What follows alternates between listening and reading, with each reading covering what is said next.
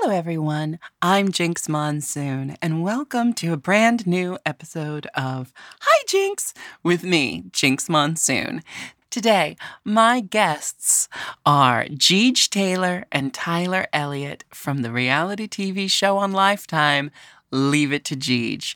These two very funny, very charming people are going to tell us a lot about what it's like living with someone who has autism and being someone who has autism. They share very candid stories of their life with Pootie, Jeej's son, who is nonverbal. And we're going to learn the ins and outs of making their TV show, learn about representation of people who have autism in mainstream media. These two are hilarious. They finish each other's sentences. You can tell from start to finish that they're best friends and that they are bonded by their life experiences.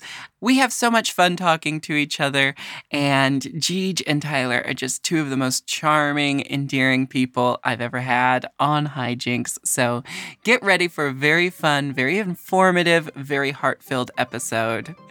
So buckle up, hunker down, and sink your teeth into some new Hijinks. M. Oh. M. Mom!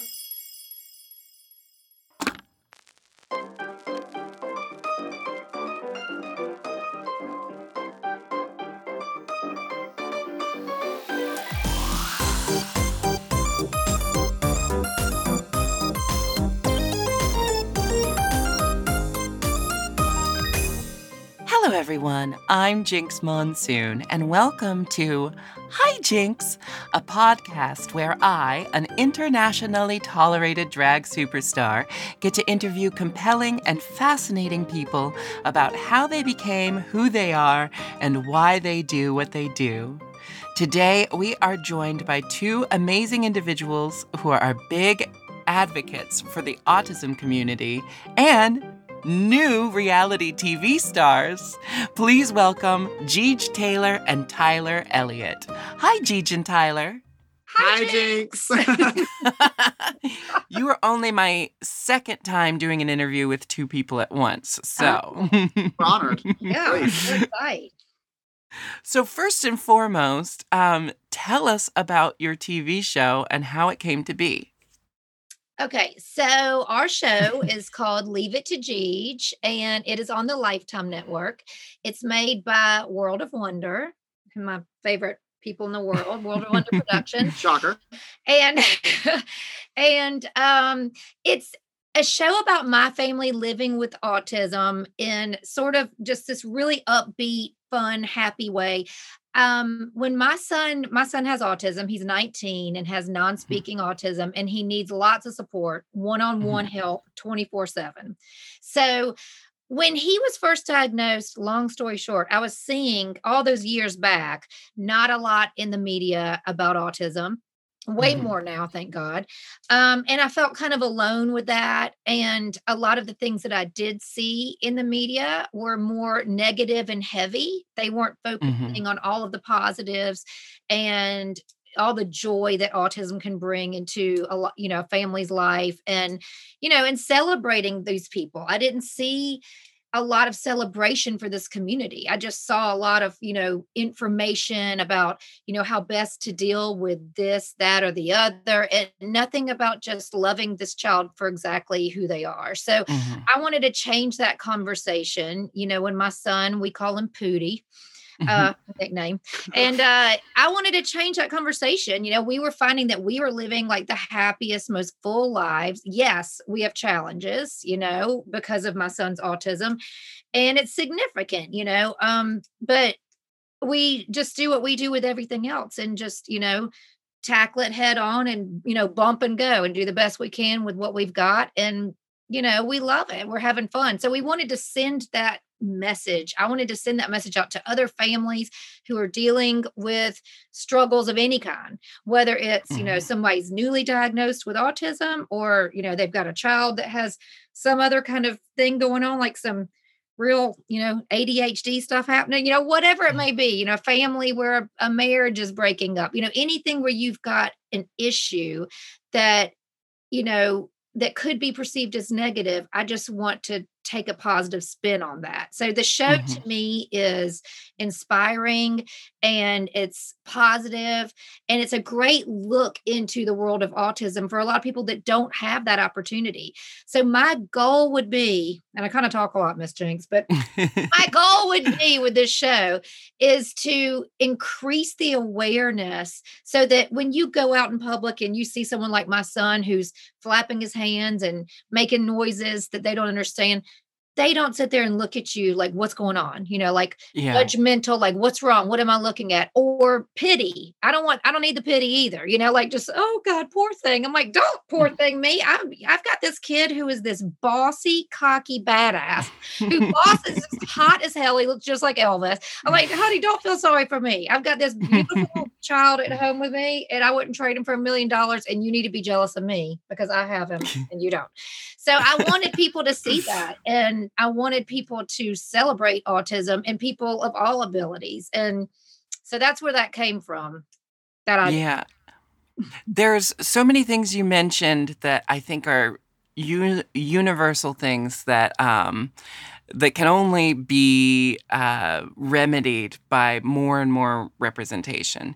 You know, you mentioned that like early on, the only representation you saw in media was like tinged with tragedy was. or wasn't pay uh, you know like even if it was supposed to be uplifting or supposed to share a story it was tinged with tragedy and you know in my life as a queer person that's what i was uh, so much of the early representations of queer people that i had growing up you know were either sex addicts or or there was tragedy you know there was like the coming out story had to be this big tragic upsetting thing because so often when mainstream media gets a hold of stories of real people they want to tell the most tragic upsetting version of that story because that's going to get the most traction and that's going to get people talking about it the most you know Absolutely. Yeah. Yeah, Turning- whatever, like elicits the most emotion is what gets watched. You know? yeah Yeah. turning real life stories into Oscar bait, you know?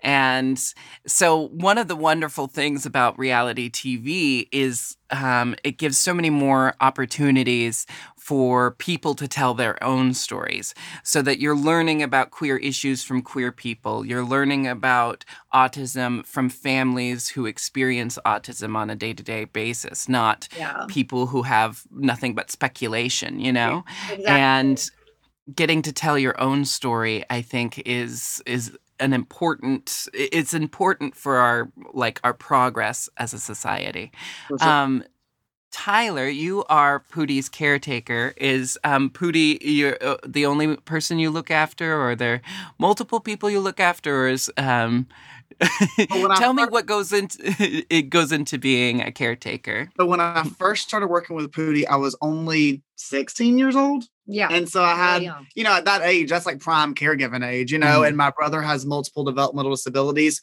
So I had experience working with people with disabilities. And so that was kind of the primary people that I worked with a- and caregive for. Um, but everybody else has been dropped. Oh yeah. he Who's just- the only one that stuck around? I yeah, mean, wait, no, well, no. everybody else, I don't even remember their names. I'm just kidding. everybody wants Tyler because he's the best. He's, you know, Mhm. he's working on a PhD at the University of Georgia, and all his professors go to him for advice. He's so everybody wants Tyler, and we snagged him. He fell in love with the poot, Yeah. and and then he became my my best friend, and you know, so now he's my roommate. yeah. And like I'm in graduate school now. So my caregiving days are long over. But for some reason, Yeah, we I'm just still I was here like, with Poot. You know, he, like he lives with us. He's our live-in caregiver. So I'm like, my mm. boyfriend lives in London. I see him a couple times a year. so I'm her temporary husband. So he's my husband. for Yeah. 11 out of 12 yeah, months. he even wears a ring. Yeah. I'm not wearing it right now. Where is your wedding ring? Oh, yeah. I gave him a ring. Somewhere. It's really nice to wear a wedding ring. But yeah, so he is my husband and he is Pootie's caregiver and he's working on his PhD. And he also, throughout the season, the course of the season, you'll watch something that's the first of its kind ever on reality TV or on any TV show that I know of, where Tyler decides to get his own diagnosis, an adult diagnosis of autism throughout the season. So it's really Mm-hmm. amazing to see that. And it just made the show that much better and that much more special. So that there's four adults with autism on the show. And it's so cool Mm-hmm. to see the entire spectrum represented and to actually watch somebody walk through that diagnostic diagnostic process. But I think he, she was asking you about caregivers and we sort of got off.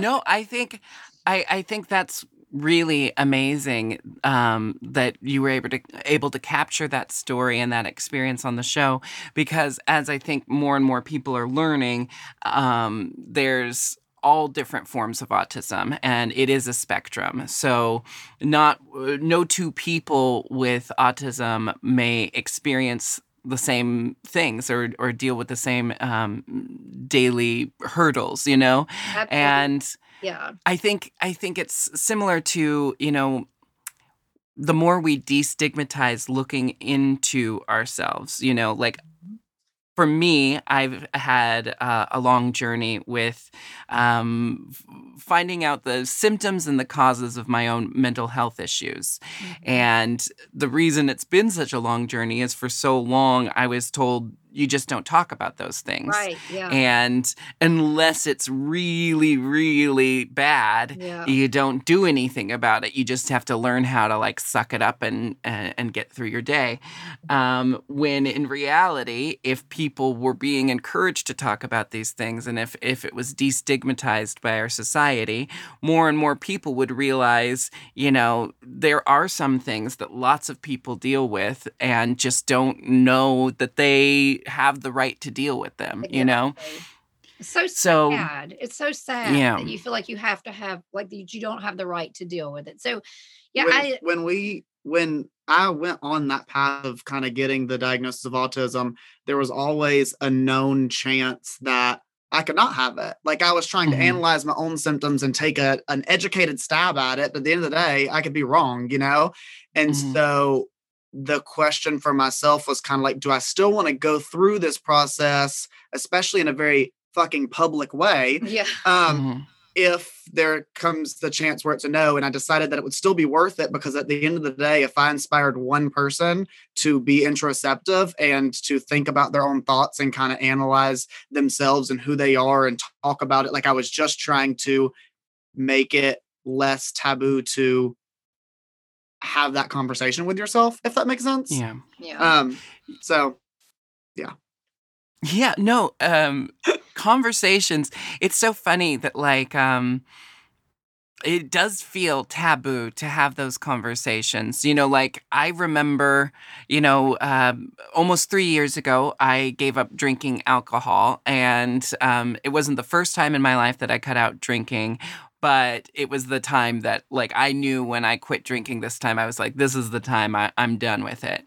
But to even, like, approach that conversation, you know, as a queer person, as someone who works in nightlife and entertainment, whenever the conversation of like, hey, y'all, do you think we're drinking too much? The answer was no, have another drink. You know? Yeah, yeah, yeah, yeah. Because because even if you don't, even if you're not someone who struggles with alcoholism, mm-hmm. even if you're not someone whose life is being interrupted by their relationship to alcohol, the idea of actually having that conversation with yourself is so scary, you know, because to even sit down and have the conversation with yourself or with a trained professional who can help you interpret that conversation, it means you have to admit that something's not working right yeah or something might need to change. And we humans are creatures of habit. And to learn something new about yourself as an adult is so scary. for sure And It to is. make life changes is so scary. So, yeah, to be able, like, even though it was probably terrifying to do that in such a public way, um, you're right. If it, if it, promotes having the conversation if it promotes looking in on yourself and your well-being then you know hopefully it was worth having that conversation publicly so that other Yeah. people might be encouraged um, to have that conversation themselves Yeah.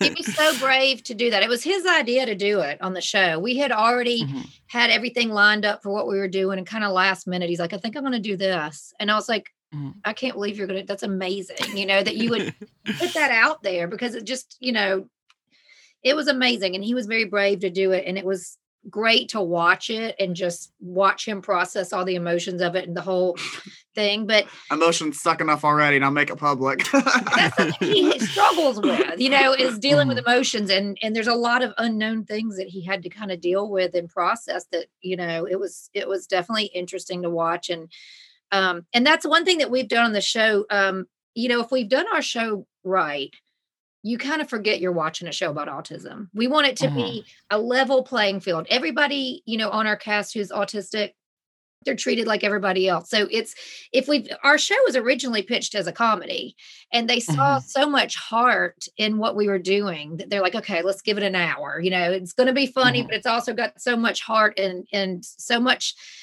room for educating people about things like this that they don't see you know there's a little there's more and more talk about autism and there's um there's a few little shows out there little shows there's a few great shows out there about autism Mhm. but not enough and i think ours is and also not not very many that are real like They're not reality real. non-scripted not actors you Mhm. know we're not actors we are ourselves in this you know so it's a it's a totally different ball field than than having a script that's pre-written about an autistic identity you know that's Yeah. to a certain extent falsified like just made up based off of cliches and assumptions so this is real it's raw Yeah, and I think that's the the big appeal of it is it's a real glimpse into this life um, about four different guys and their walks with autism, but it's about also a family and a chosen family, and extended family.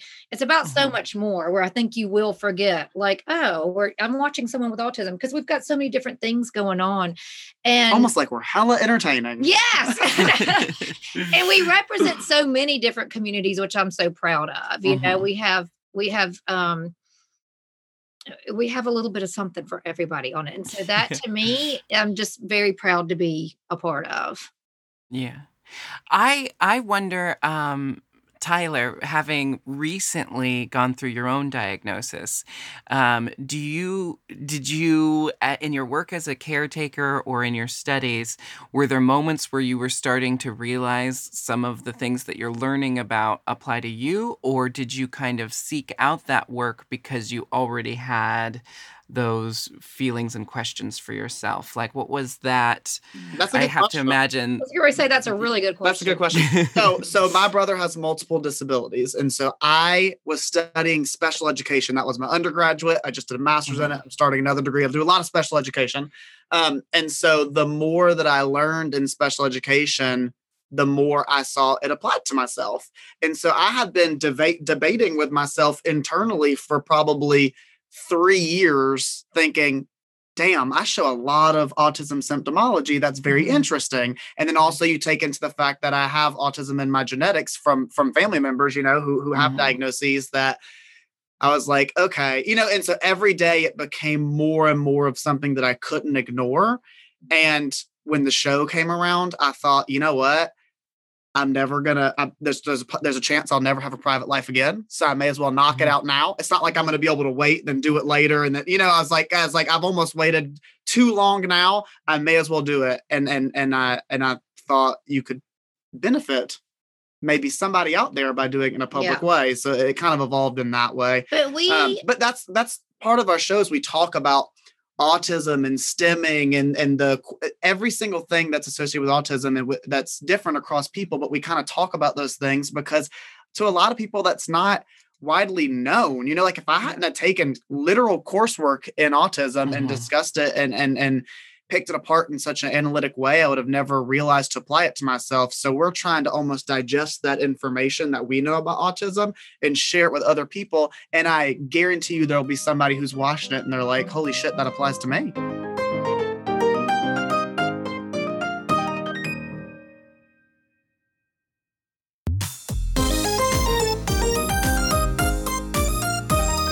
I think what we are learning more and more and more is that just because society, just because people have told us one thing for a long, long time, does not make it true. Yeah. You know, lots of people try to paint things as like, especially when it comes to not especially, I shouldn't say especially, but like in my life, what I've noticed the most is when it comes to being queer, when it comes to being trans, um, when it comes to being non conforming in any kind of way, people try to tell you that there's a natural way to things.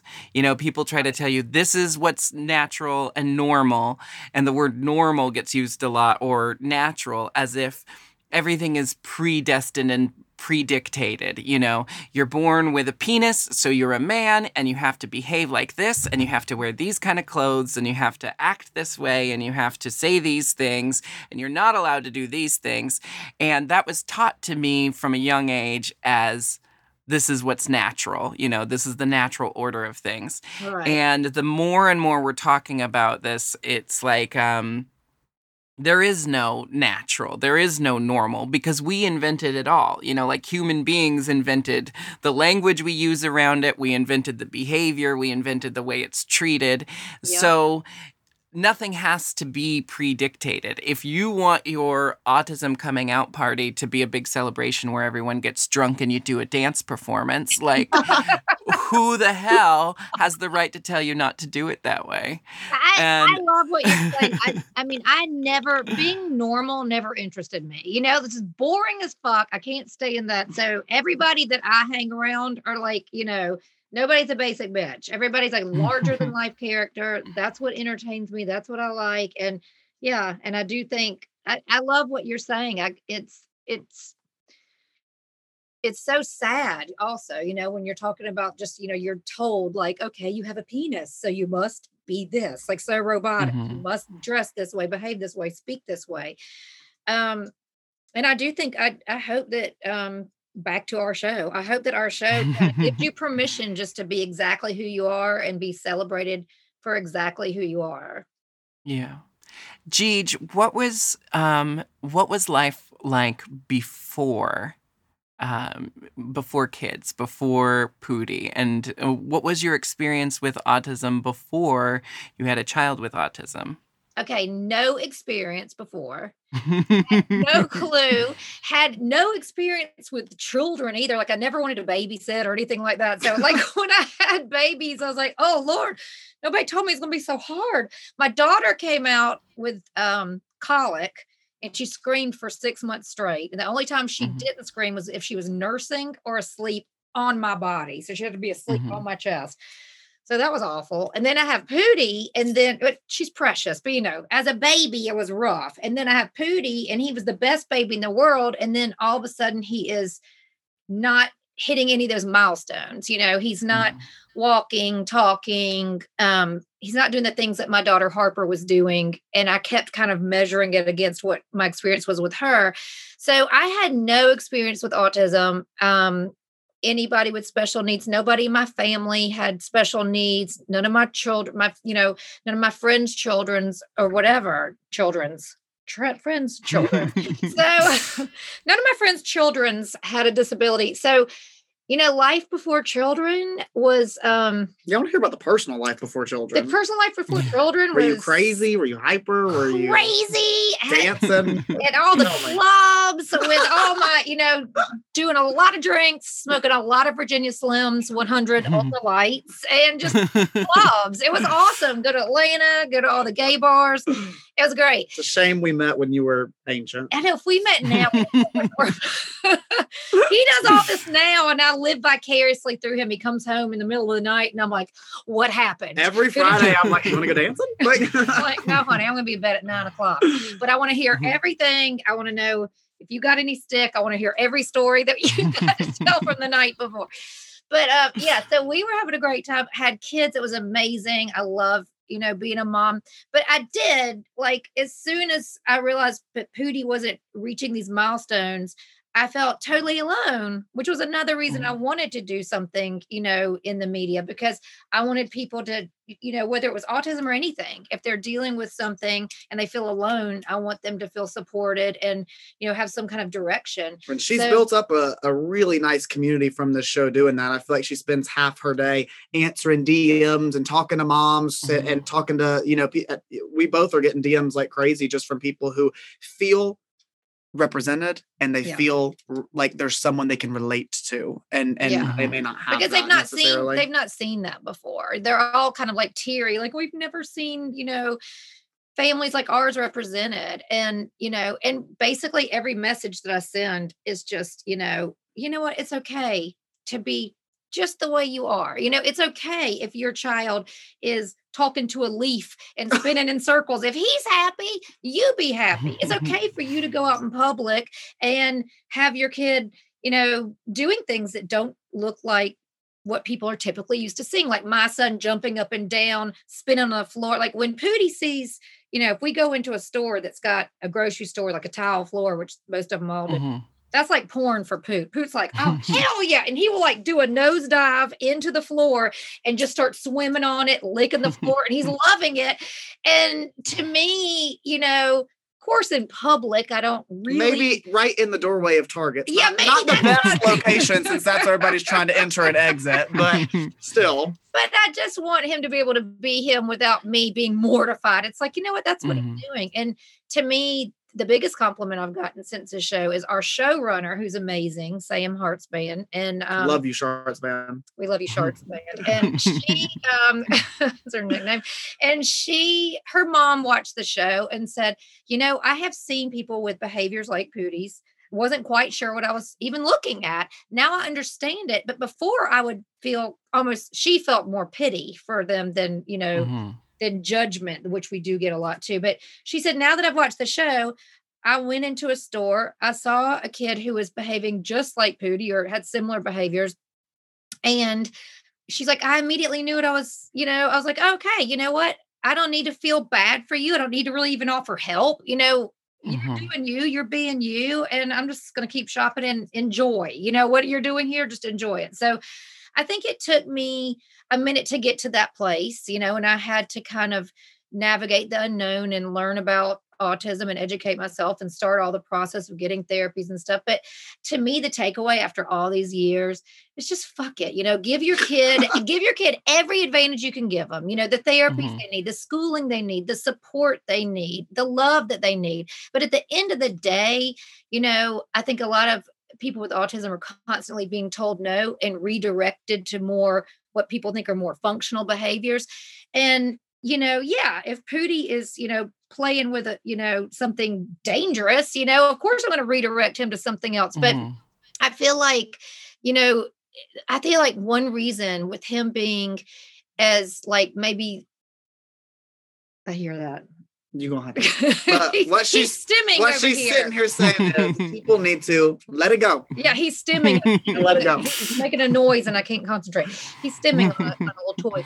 But um, yeah, I feel like um that what was I saying? You were Before I saying so people need to let it go. Yeah, because People need to let it go. Yeah, and I think that that so many parents and you know, there's a lot of you know a lot of pressure on them like i need to you know work so hard to make sure that the behaviors of this child or this young adult or whatever are a little bit more typical. And i'm just like you know, fuck that just you know pootie is living the way he wants to live. He's fully supported in all the ways he needs to be. And at the end of the day what's wrong with that you know i mean Yeah. he's got the best life of anybody around here You know, when you reach that level of acceptance, it's it's it's higher order. You know, like you're at the Yeah, next I level when you get that. You know, yeah acceptance is the key to happiness and when you accept the lot that you've got in life no matter what it is you're happy when you just like Yeah. "Uh, this is what we've got let's have fun with it you know so and i think that makes pootie somebody who does struggle with a lot of things i think that's what makes him unusually happy and affectionate and pleasant you know is because he feels that love no matter how he's behaving you know i Yeah. mean he's he knows that and, and it's given him an attitude i mean he's cocky yeah.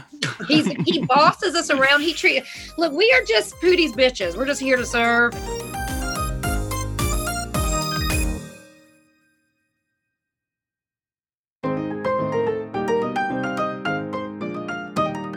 Before your show even came out, when um, I started following you, because you know both of our shows are produced by World of Wonder, so Oh, I got the little um, email about your show coming out, and um, so I started following you on Instagram. And one of my favorite things about seeing the videos you put up on Instagram is just how much joy I'm seeing expressed from Pootie, from the family. One of my favorite videos was. Take no offense to this. What? It was, I, I think it was Pootie's birthday, and um, y'all were singing "Happy Birthday" to Pootie, Uh-huh. and he comes out um, and sees everyone singing, and then went back in the house and shut the door. it was, and it just seemed so. You know, everyone was um, every everyone just seemed like they were having a great time, and He was it kind of He didn't want to speaks to what you're that talking cake. about. He saw all the people. He was like, "Oh hell no!" A huge cake. Yeah. Everybody was outside in the courtyard, and we were in the kitchen. And it was last minute. It's like, "Come on, Poot!" And I'm bringing him outside with this big cake, and everybody outside singing "Happy Birthday." And the minute he walks outside, and I remember it too. He's in a Versace shirt, like he's got this big golden Medusa on him, or whatever it is. He walks out. He looks at everybody, and he just looks just like disgusted, like. The fuck are y'all doing? And then just turns around, gr- grabs that cake, pulls it in the house, and slams the door. And everybody outside is just like, okay, then what the hell? So funny. Well, we let's- take those moments, and I feel like a lot of parents, when I look at other people's their social media, a lot of parents grieve those. Some people would be distraught upset, like, about that. oh no, he he didn't want us, you know, to sing to him. He didn't want the Mhm. cake. He got pissed and slammed the door and looked at everybody like mad as shit and walked inside and started eating the cake. And that's the, what I want to challenge people to be like, you know what? So what? So what? It- Yeah. You know what it is? It was hilarious. You loved the video. I loved it when it happened. Who enjoyed the cake? yeah, it seemed like he was very happy. He Got what he wanted out of the Yeah, experience. yeah, yeah, yeah. He was pleased when he was eating. You got a whole cake and nobody to bother him. So yeah. I love that you Um, looked at the videos. You're so sweet. Yeah. well, let's talk about some of the facts and behavioral traits for people who don't know anything about autism and or who have only seen it represented in fictionalized hyper-dramatized ways. What what are some of the what are some of the traits you could expect from someone with um nonverbal autism like Pootie and then someone uh, with high functioning autism like what are what have you learned are some of the common traits um, uh, that that you see day to day So there's really three big domains. Then we can talk about like specifics in those domains, but Mhm. it's social, emotional, and sensory. And whether you're non-speaking or whether you're, you know, the most, you know, whatever, social, emotional, sensory. Those are your three categories. So sensory is probably the easiest. Yeah. So when, about poot sensory? yeah, when when when Pooty was little, you know, I just noticed he wasn't meeting those milestones. And so Mm. he socially wouldn't always look at the person, you know, that was Mhm. trying to get his attention. Um he only wanted certain people to touch him. Didn't care about peers, social attention, right? he didn't care about playing. You know, most of the time, little kids like other little kids, and he was putting his Mhm. hand in the face of every little kid that came up to him, including his sister. He would just like, be like Mhm. kind of talk to the hand, like fuck off, like every time. so it took him five years to like his sister, and that's because they lived together and he saw her every day and she was persistent and never stopped trying but he had no social interest in other people he wasn't talking it, it took him forever to walk and Emotions hard to regulate, right? Small things lead to meltdowns, right? lots of meltdowns you know we couldn't understand understand what he wanted and you know lots of little things that you would see like walking on your toes and being a picky eater and my mother gave me a checklist um because she was a school teacher and she was like okay something here is just a little bit different so she gave me a neurologist checklist for autism Mhm. and out of 20 of the markers that could represent autism i checked 19 out of 20 for Pootie. Mhm. So right then he was very severe, and we took him to get diagnosed, and they said it was supposed to be an all-day diagnosis. It was like six thousand dollars in another state, and they said within the first minute of seeing Mhm. Pootie that the doctor's like, God, I could give him a diagnosis right now. He has classic autism. Mhm. It's probably going to be, if I had to guess, he would probably have a significant, you know, autism given the fact that it's so intense at this early age. You know, usually you would Mhm. have about maybe you could check off typically about half of the categories, and Pootie pretty much checked them all except for withholding affection. Yeah, Thank she's God. got a good point Hmm. about the screeners, though. If people are curious, whether about themselves or a family member or a friend, screeners are free online, right? You can search autism screeners, you can search it for adults, kids, whatever age.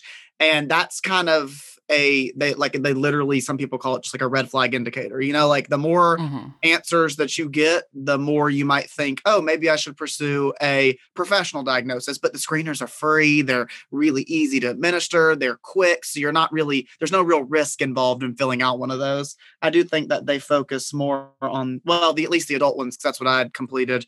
Um, they focus a lot more on the social side more than the emotional or sensory side. So hopefully, you know, but there's not really a lot out there for adults getting diagnosed. So maybe people will continue to develop those screeners and make them better. So, for Um, example, he did a screener and he came up totally autistic. It was like if you're Mhm. within this range of like, Well, no, what it said was it said it said, you know, I got like a 26 out of 50, and it was like if you're 25 to 35 or whatever, go see somebody for further testing. You know, like it was Mhm. kind of within that range. So and we Um, were all scoring like, you know, in the teens or lower. So we were like, oh yeah, this might be time for you.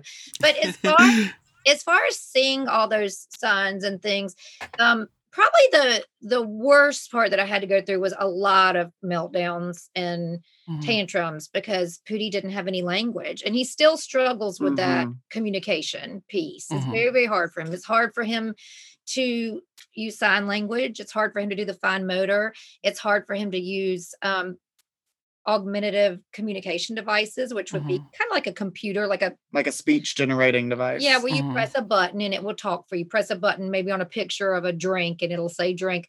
All those things are really hard for him. Um, so he sort of has a hybrid system where Mhm. he has kind of developed his own little thing where you know he'll pull you around and gesture and and you know point to what he wants and for example he'll point to something he wants out of the refrigerator and he wants me to get it out and then he puts my hand on it say it's pizza he'll put my hand on it that means cut me a piece you know like so Mhm. it's like you once you get around him enough you just kind of learn his language you know but yeah. he's it's- got like a he had like a new um para at school that works with them, and one of the first texts we got where they were like, "How do you know what he wants?" And we were like, "You'll figure it out." yeah Yeah. There's there's no short explanation. You'll figure it out, and he has. He's figured it out. You know. honey he will get me in a headlock and drag me to the refrigerator and there's nothing like that that i don't understand i'm like i got it you're hungry honey well, I have um just for our listeners who are completely new to this conversation, I have a list of some facts and some traits that I'd just like to share with our listeners, and then um, you should feel free to to tell me um, your experiences with any of these things. Um, as we've talked about, autism is a spectrum. No two people's autism might look exactly the same. Um, Asperger's is what is now referred to as high functioning autism. And um, I remember when I first learned about Asperger's, and then that kind of like opened up for I think a lot of people like, oh, we've been presented that autism has to look like this, and unless you unless you behave this way, then you're not dealing you're not someone with autism. But what we're learning is that there's a lot of different ways autism can be expressed in a lot of different pe- ways people can have autism. right Yeah, Um, another way you might hear, like if you're on the internet and stuff, another way you might hear Asperger's referred to now is they're calling it level one. You know, they're also Mhm. giving it that label. So somebody like Pootie would be level three, uh, has a lot of uh, support needs, and then somebody like me would be level one. So yeah, for sure. Okay. And um, another term for autism is autism spectrum disorder. Um, and did you know that boys are nearly five times more likely than girls to be diagnosed with ASD? Um, and some common autism traits are finding it hard to understand what others are thinking or feeling, getting very anxious about social situations, finding it hard to make friends, or preferring to be on your own. Gigi talked about some of this with um, Pootie Young in Life, um, seeming blunt or rude or um, not interested in others without meaning to be, finding it hard to say how you feel, taking things very literally. For example, you may not understand sarcasm or phrases like break a leg, having the same routine every day and getting very anxious if it changes, not understanding social rules such as not talking over people, avoiding eye contact, getting too close to other people, or getting very upset if someone touches or gets too close to you, noticing small details, patterns, smells, or sounds that others do not, having a very keen interest in certain subjects or activities, liking to plan things careful, carefully before doing them, and some are very knowledgeable on something particular, for example, plants, trains, dates, phone numbers, and also a hypersensitivity to sounds, smells, and surroundings. Does that sound That about sounds like right? Tyler. The I was whole like, time "You're we were describing reading stuff, we're like nodding. We're like, yep, yep. Blunt, asshole, yep. The bruising minute- yeah, you were saying like blunt and asshole. It's like, yes, Tyler. he is very direct. He will tell you what Mm-hmm. he thinks. Very, very direct. Um, yeah, you covered it, honey. That's well, I'm good. We can thank Joseph, um, Joseph, our producer, who put together um, those facts and traits. Joseph, who also has autism and was very excited to have you uh, both as guests today because uh, Joseph was very excited to get more representation and more conversations out there. And we here at Hijinks are all about conversation and uh, giving people a platform in which to speak about things that are important to them. One thing I would like to ask about um, is the other members of the family who are also on the show. Um, your mother, Puddin, um, who also um, works with people with autism and helps with Pooty's communication. Uh, your daughter, Harper. Um, we we've gotten to know Tyler in this episode, but there are other people that you get to meet in Leave It to Geege. Um, I have to ask, where did some of these nicknames come from? Is there Okay. stories behind Puddin? Check on that? No, Okay. shut the door. I just hear poop being really Food's been in a really mood on like slamming doors really dramatically he's- whenever he leaves a room. So it just sounds like. He's downstairs with my niece.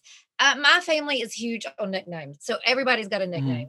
Pooty's real name is is this long. He sounds. Eh, eh, it's it's. I'm always supposed to keep it sort of a secret. His dad made me promise, but it's you know it's this crazy long name. I was like, I cannot call you that. I'm calling you And we all have nicknames. My mom's Puddin. I'm G. Harper's the nut. This one's Tyler T, short for Tyler Tylenol, because if you hang around very long, you'll need a Tylenol. And so, yeah, my mom's on it. Everybody seems she seems to be the show favorite, which is yeah, you said funny to Puddin first, and I was really like, funny intro.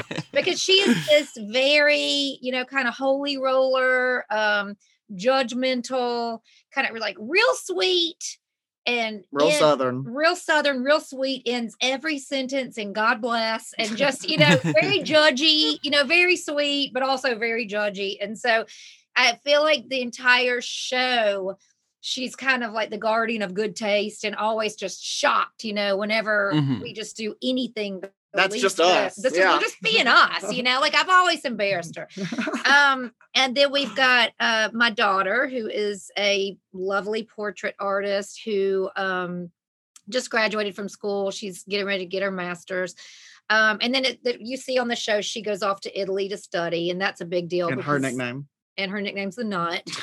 Um, and then we have um, one of my best friends, Kim, is on it, and her son Nikki, who also has autism. So you'll see them as a part of it. You'll see Tyler's brother Cleet and his mom, um, and then my boyfriend Mark George, who is a British um, bloke. British bloke. he lives in London, and he is a manager. He manages talent and creative people, and he's also really old. He's almost 70. So he's like he's my senior boyfriend and I I see him a few times a year and it works out great. You know, we Mm. we adore each other and we are able to have this long distance relationship. It just works just because, Yeah. you know, we're just old. We're just, you know, You we're got a cast of characters, somebody for everybody, somebody for everybody to relate to, somebody for everybody to be entertained by. yes. Everybody's very, very different. My God, Every person's my- funny as hell in their own individual ways. Even my yard man, who is my best friend George Jones, you you see him a little bit here and there. He is the funniest person on the planet, and just the whole eh, the way everybody comes together. It's it's we it's spent just a lot of time laughing. it's real spicy. It's real spicy. It's real out of the box. and you know, I think even without autism, but we anyway, we were told this when we were pitching the show. They're like, even take the autism card out of this. Like, even if you didn't have anybody with autism, this is a show. This family, Yeah. this extended family is a show. Y'all are such characters. So yeah. I know I want to spend a day at the at the Geege household. I want Y'all- you too. Oh my Y'all look like you're You constantly having fun. Wait, do what? Y'all look like you're constantly having fun. Like There's something wrong with us. I know. I mean, all we do, even when nobody's watching, we entertain each other 24 7. I mean, we're, I don't know Mhm. what's wrong. Something's wrong with us. We're not right. But we would love to have you, Miss Jinkx. Do you that? Um, I you know I go to Georgia for work a lot. Um, and I had I don't know that I still have any family in Georgia, but I had a lot of family in Georgia for a long time. Oh. Unfortunately, my my great grandmother passed away some time ago, and I think my my uncle moved to Florida. But um, I more grew up with stories of Georgia than uh, you know. I was born and raised in the Pacific Northwest, which is very different from the South, Sure. uh, just in general. um, but yeah, I was raised with lots of stories um, from my mom spending a lot of time in Georgia as a kid, and my aunt spending most of her youth in in Georgia. So And where do you, Um, where, so you go to Atlanta for work and stuff? Is that what- yeah, yeah. It's normally, you know, like I'm passing through. And normally I, I, I really just get to do the show and then it's on to the next stop. yeah. But um but I always have a great time. And, you know, my grandmother Elwanda, we just called her grandmother, but her, her name was Elwanda. Yeah. She had the just the most amazing voice and and dialect and um I could when I was a kid and I didn't know one southern accent from another when Uh-huh. she would call to talk to me, I would talk to my grandmother on the phone, and then I would tell everyone, I just had a conversation with Dolly Parton. That's funny. Hey, do we sound like that to you? No, my I, I think that I sound southern and I think he sounds really country. What do you think? oh, What does that mean? oh. I don't know that I'm qualified to to, to find the distinction between southern and country, but yeah, you both have very um, endearing, charming dialects. You know, people from the think I know what northwest you're talking about. assume people from the northwest always assume that you know we don't have dialects, but then you you know. Oh my gosh, my my husband loves to make fun of my voice. My my husband's also British. Um, we met in Manchester, and he was raised in the north. So um, the north in the UK is kind of like the south of the states, like as far as their dialect is, you know, treated and and viewed.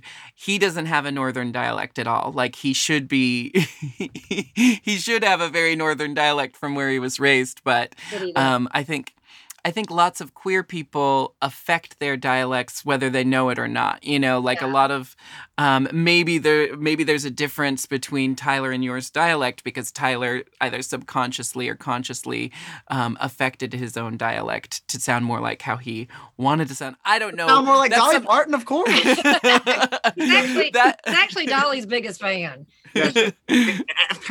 Yeah. His I dream, his dream is to go to Pigeon Forge. it just basically came from there. but this is just a running theory I have. It's not tested or anything. But I know a lot of people from rural rural parts of the UK who are queer who speak like they were raised in London, even though um, they were raised in you know maybe more rural places or places with more distinct dialects. And sometimes I see that in um, in the United States as well, like people Yes. who came from somewhere with like like I, I know a lot of people from the Midwest who are queer who you would think um, you know grew up in somewhere with a more neutral dialect. So Yeah, this is yeah. just a running theory I have as a Love as a former I love it. Is phonetic your tutor. husband in the states though, or is he back and forth? He he's with me in the states right now, and we are working on his immigration, and he'll be living here full time. But for right now, Mhm. um, he still lives in the UK, and we've always had a long distance relationship. And and the the the special thing about our relationship is right now at this point we are either fully long distance or we're together constantly because we go you know like when he visits he's just here with me and he hasn't really gotten to set up his life or when i'm there um, i'm working and so any spare moment we're spending time together. So we have yet to get to experience what life would actually be like if we just got a normal schedule with each other And that's, that's exactly Mark and me. We've been together Mhm. for so many years now. And we've never really experienced like a normal life together. But it's, you know, when he's here, we are just up each other's butt, you know, because we never see each other. When I'm there, same thing. But um, yeah, but in a way, I don't know, it kind of keeps things fresh a little bit, don't you think? Yeah. Like, it, you know, you're never really sick of them because you're not together so much. And when you're together, it's you just really cherish it. It's so much more yeah special. I don't know that I've ever been with somebody else for this many years and thought it was still that special. Do you know I mean? You eventually start getting I- bored, you know? I I feel the same way, and we have had those conversations. Mhm. And you know, um, one thing that is like very hopeful for us is I've found it hard to have a relationship for such a long time because even like say I was dating someone who lived here in Portland, I would have still been on the road so much of the years that any relationship I'm, I have is going to feel like a long distance relationship. right. So Right. I think having um, removed the expectations of like what our relationship should look like if we did live in the same city meant we never were holding up our relationship to those kind of standards. And we just have always found a way to make, you know, uh, the long distance and seeing each other at certain times work for us. So Yeah. um, again, you know, people tell you how things need to be, and people tell you what a relationship needs to look like, and that's just not true. It's it's up to you to to decide how your relationship works.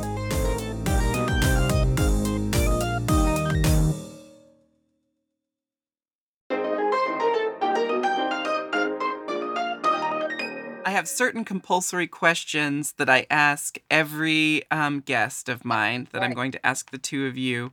Um, but first, is there anything you'd like to plug? Anything else you want people to know? Any? Um, I'd like how can they I'd watch like your show? Where you can Mhm. find us. Um, so we are on mylifetime.com and also we're streaming. So we're streaming on Mm-hmm. mylifetime.com and on the Lifetime app and video on demand. I know some of those episodes, as time goes on, start getting hidden behind the wall and you might have to pay for them. I'm not quite sure how many are Mhm. free right now, but we're also on iTunes, Amazon, you know, most streaming services. So it's Mhm. leave it to Geege. Watch at your leisure. Please watch your leisure and simply enjoy. And in advance, I'd like to say you're welcome. and um, where can um, my listeners follow you on social media? Okay, so I am Geege Taylor, and it's spelled G E G. Wait, Stop. I spelled her. it Let wrong. me stop. G E E G E. G E. It is not phonetically correct. G E E G E. Geege Taylor. T A Y L O R. And this one is No, just mine's too long. Just you'll find me when you find her. yeah. I'm, I'm tagged in all her shit. You'll see. um, the uh, these are my compulsory questions. Um, you can take turns answering them, um, and uh, just answer however you feel. Is it like a fast Who- round? Is it like a light? no, you uh, you feel free to e- explain it or not explain it. You can just answer and move on, or you can say why. Um, first Love kind question of shit. is. We're ready. We love this kind of stuff. Get it. Give it. to us. First question is who's your celebrity crush today? Oh, I mean, I feel like I've got so many. Shawn Mendes. Come on. That's me. Shawn Mendes. Oh my god, of course. I've always been in love with Jamie Foxx. Um, who is the other one that I'm in love with? Oh, she's so in love she can't even It remember. used to be Ben Affleck. I just don't like the way he's aged so much, but Oh. God bless. Um, Mhm. well, who else? I don't have a lot of celebrity crushes. I'm just gonna stick with some Jamie Foxx. Okay, great. Denzel Washington. he's gorgeous. He's a classic. Um, Tom Hardy. I'll say Tom Hardy. Okay, I didn't know we were getting I've celebrity met, I've met him. I have He's other so ones, but I was just leaving it at one. He's so cute. All right, who's yours? Ne- Oh, I I always have a different one every Yeah. day. Um let's change. see. I think um I was just watching The Righteous Gemstones last night and I was saying to my husband how much I love Eric Andre and I think I've said Eric Andre before but I'll say Eric Andre again. Uh Eric Andre, I gotta Google that. Do you know that? Eric Andre, he was on um oh, he was on Don't Trust the Bee and he had his own show. Um uh Oh God, he, he, it's so funny because when he does his own work, like he, I think he was recently in the latest Jackass movie. When he Oh, does his own work, yeah, it's really absurd and really irreverent. irreverent. But Yeah. then he also does like network TV and is just the sweetest, like um, tamest boy next door type. Um, Oh. but I'm Eric Google it. Andre, I'm gonna do it. Okay, you know what? I forgot my a big crush, and I got a story to go with it. Oh, God. And I might get a lawsuit. Okay, but I have a huge crush. I got COVID, and I watched Bloodline. You know, for ten days straight while I was in a bed with Mhm. COVID, and fell so in love with Kyle Chandler, like madly. You know who Kyle Chandler Mhm. is? Madly no, I'm not familiar with any of this. hot, hot, hot, just like dark hair, twinkly dark eyes, kind of tall, dark, and handsome. So I'm watching the show Bloodline, which is amazing.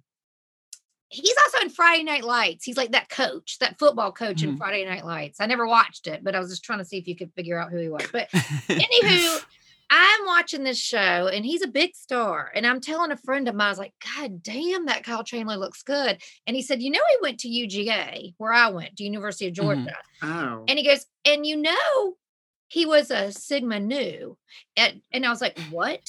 And all of a sudden, it was like something hit me like a ton of bricks. And I started Googling it up. I was like, I think I've had sex with him. Literally, I think I've had sex with Kyle Chandler because he went to school when I went to school. He we went to a game in Alabama out of town. We were the only two people there from Georgia. We just started talking and drinks were flowing. And next thing I know, we're doing it. So I was like, oh my God, I've had sex with this man. I'm like 99% sure. I'd love to meet him before I die just to see. Just did to we? clarify. Yeah, because I've been telling everybody I had sex with him. Like, I think so because I remember thinking Sigma Nu they didn't have very good looking guys. This Oh. guy looked like a fucking star. I was like, God damn, that guy looks good. And when he told me his fraternity, and I don't care about fraternities and sororities, I think they're mm-hmm. nauseating. But when he told me, I was like, there's no way, no way. so it was, I think it was him. He was my, Well, he, this- he went there the year I went there. I think have the have the producers of your show um reach out. orchestrate a reunion. Yeah. Well, so maybe can he'll hear this and sue us, and we'll find out. break up his marriage, make more George the come cease and and tell me. desist. Um, my next question for you is: Are you spiritual? Yes and No. no. Mm-hmm. No. God, no. I am a I am so like I believe 100% in science. All I talk about is science. I love making connections between natural phenomena in the world and I believe that if spirituality or if, if the spirit world of any type existed that we would have some evidence of it at this point. Even if it, mm, even if it is very mild mm. evidence we would have Mhm. evidence of it. There would be people who are dedicating there would be grants to studying it. We would be discovering it. Mm-hmm. We take the most complex things in this world. You asked the wrong question. Listen, we listen, shut the fuck up. We take the most complex things in this world and we study them to a T. We're fucking deep in the ocean studying shit. We're off in space studying shit. If there was a spirit world, we would be searching for it. okay, and now I am very spiritual. okay. I believe in the Father, the Son, and the Holy Ghost. And if that doesn't exist, there's probably something else that exists. I just believe that, you know, Science. there's some kind of a God, but I also totally believe in science. I believe in evolution. I believe Mhm. I believe in science and I believe that there's a higher power out there. yeah. You know what? I- if I'm wrong, I'm wrong. If I die and there's no heaven, so be it. Like I really don't give a shit. But like right now, I believe in something spiritual that kind of helps, you know, just give you a peace. And Yeah. um also I believe in it because my niece passed away a few years ago, which was a, the most tragic thing to ever go through. Mhm. And I've consulted several psychics that tell me things that are so specific that could not it, it, I just don't know how you could argue against it. You know, so I believe in a spirit world. I believe in science. I believe in God, but I also believe maybe it's not God. Maybe it is Buddha. I don't know. I really don't give a shit. It just makes me happy to think that, you know, that I've got peace and that everything sort of happens for a reason as it should. And Yeah. I feel like spiritual things, even especially with the passing of my niece, I feel things, I feel her presence in a way that's just too strong to deny in certain ways. And and he's sweet because he'll kind of give me that. He'll understand. I'll shut like, the fuck up when he'll be quiet. Yeah. Yeah. Well, um, you know, my mantra lately has been two things can be true. And I also believe fully in science, but then also have my beliefs based in spirituality. And, uh, you know, if I were to get into a debate with you, Tyler, I would probably say, yes, science has examined every little thing. And we always get to a point where, okay, but what happened before that? You know, and Yeah, we yeah, keep yeah. breaking things down to a point. Anyway, so I just like to, I, I I like to say, well, two things can be true. Um, I, I'm a, I'm a witch who practice, I'm a witch who believes in science, and I'm a, um, I'm a realist who believes in witchcraft. So. yeah, yeah. See, exactly. That's, I'm with you on that. I one. appreciate I'm with you on that one. Yeah. um, your final question is, what is your go-to karaoke song? Islands We in the stream. That is what we are. No one in between. How can we be wrong? Slow it down. Sail away with me to another world. And we'll rely on each other, Uh-huh. making Making love love. with each other. You can't see us, but we're thrusting towards each other. We're- thrust towards each other and make groans during the making love, making love to each We other. performed. We're being teased right now, and we performed. We have so many duets, but that's our fate. Yeah, I'm glad you asked that question. We performed at at at um, Thanksgiving for the family, and Puddin was so mad, and my dad they were so revolted because when it came to the making love with each other, We were thrusting. we were just like fucking so hard in the kitchen, and they were just like, "Oh my god!" And the only person laughing was my ex husband. I was like, what about she's like she's thrusting into my backside and her ex-husband's watching it and being entertained. I was like, what's "We happening? have our own karaoke mics. We have a it's a it's a thing." So thank you for asking. Thank Sure. you. Of course. I wish the listeners could have seen when I asked that question the way you both gasped and turned to each other. And- it. You, you had your telepathy moment. Absolutely wonderful. I'm so sad there's no video component just for that one And part. hey, Does that not prove that I don't love Dolly? That's our go-to, uh, Dolly and Kenny. Absolutely. Well, thank you both so much for being my guests today. Thank you Thank for all you. the stories that you sh- you shared and all the candor and conversation you had with me. And um, I just I'm I'm wishing you all the best. Uh, g- good work on your PhD. I don't know if we, you can't say good luck to actors because it's it's a jinx. So what do you say to people studying a PhD? I'm a scientist. I don't believe in. I don't believe in stuff like that. Well, then, Tell me whatever good you luck. want. I'm getting it. Good luck, Tyler. Um, and Geege, just uh, you know, all the best and all my love to you and your family. And Thank you, thank you both Thank for you being here so today. Much. Thank you so much for having us. We you are an It was a icon in this house. We all worship drinks. We love you and we're so honored to be a part of Hijinkx. Of Hijinkx. well, thank you both so much. And thank you all for listening to Hijinkx here on the Forever Dog and Moguls of Media Network. My name is Jinkx Monsoon, and we have new episodes every Wednesday, so make sure to search for Hijinkx on your favorite podcast app and hit subscribe. You can follow me at The Jinkx on Instagram or at Jinkx Monsoon everywhere else, and I'll see you next Wednesday for some more Hi Hijinkx.